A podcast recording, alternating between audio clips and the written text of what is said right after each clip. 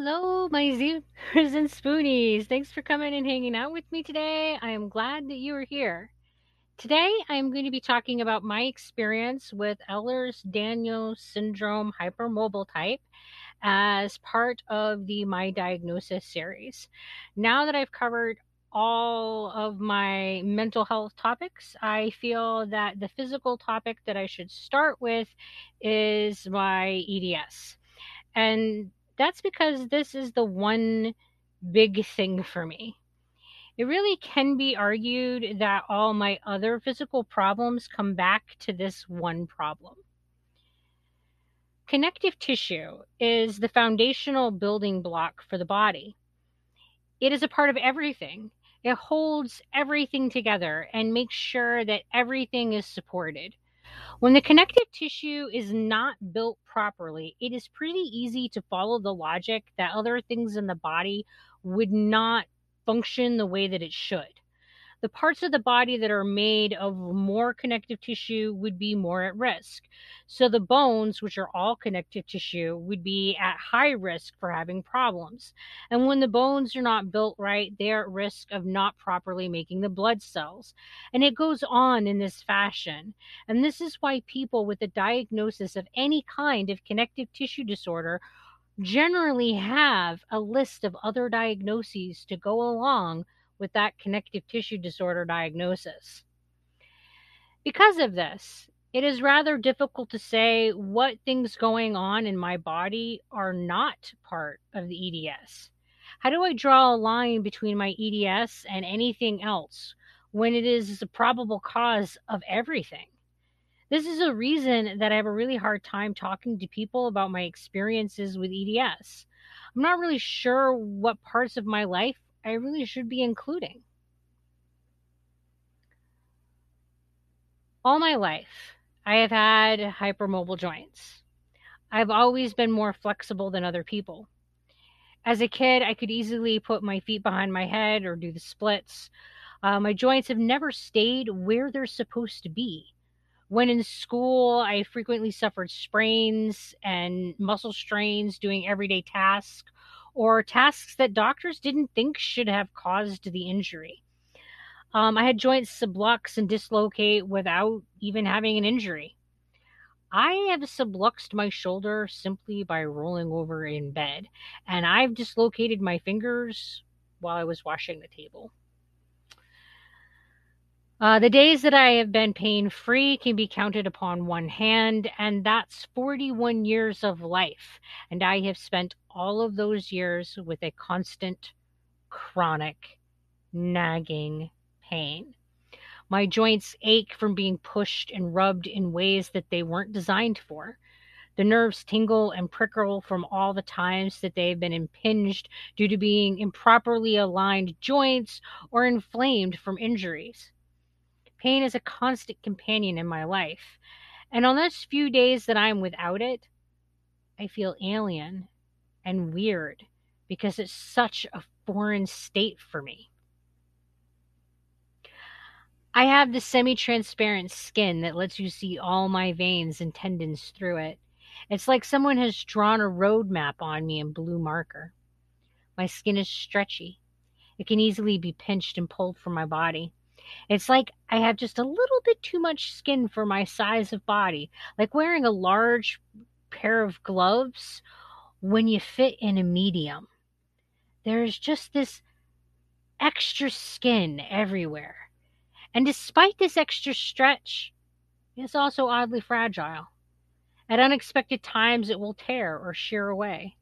Pressure injuries are a major problem, even if the pressure is light or for a short duration. Bruises form seemingly randomly. The pressure from a shower can cause me to bruise, but getting a deep tissue massage won't. There are stretch marks just from growing. Fatigue. I battle this endlessly. There are random days that I simply have no energy and need to sleep for 10 or 12 hours or more, yet still wake up feeling as if I haven't slept at all. Things that shouldn't take any effort are oddly exhausting, like taking a shower or climbing a flight of stairs.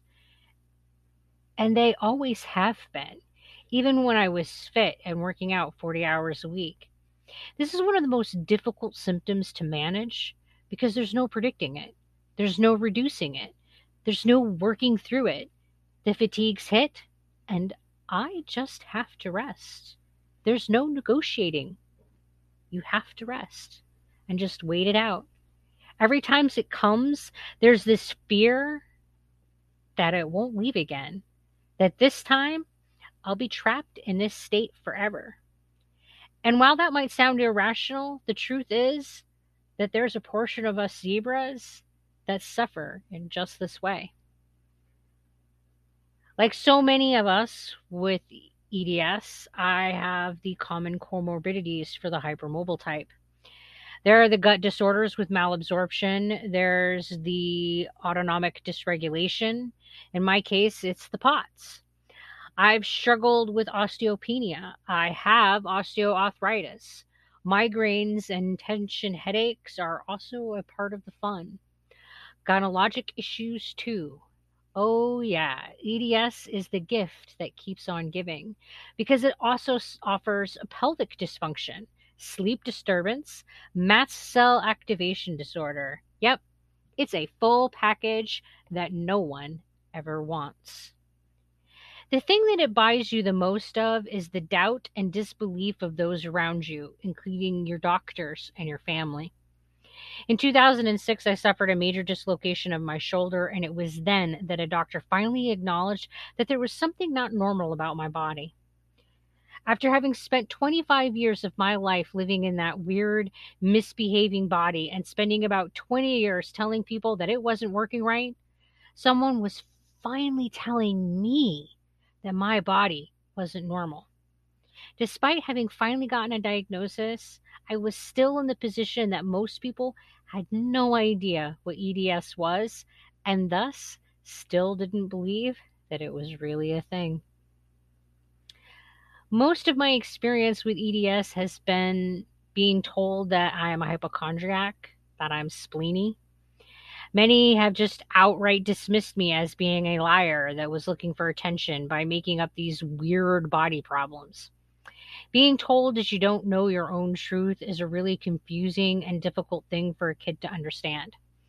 Eventually, I stopped telling people about my pain, and I stopped telling people about the vomiting, and I stopped telling people about the joints that didn't stay where they were supposed to be. There were so many people telling me that my truth was a lie that I began to question everything that was real. For a time, I lost hold. I began to believe that it was all in my head. Life has a funny way of giving us the thing that we need when we need it the most. The trick is realizing in the moment that it is something that we need. Most of the time, it will be a matter of looking back and realizing how amazing that moment was. For me, that moment was when a doctor managed to pull it all out of me and believed everything that I told her. And just like that, I had taken hold again. I am a zebra. I bear these stripes on my skin. They are the stretch marks that doctors say I shouldn't have. I carry these stripes on my soul. They are the lines that now mark where I can no longer trust. These zebra lines mark out the places where I have been broken and where I have bled, the places that I have been hurt and the places that I have healed. Like broken china repaired with gold, I am a delicate, resilient zebra. These are my stripes, and they are gold. Well, that's about it for my rambling today. Thanks for coming and spending some time with me. If you like what you're hearing, please give a click to the support button. It really does help. It will let me do more of this. Um, until we talk again, you all take care of yourselves. Bye.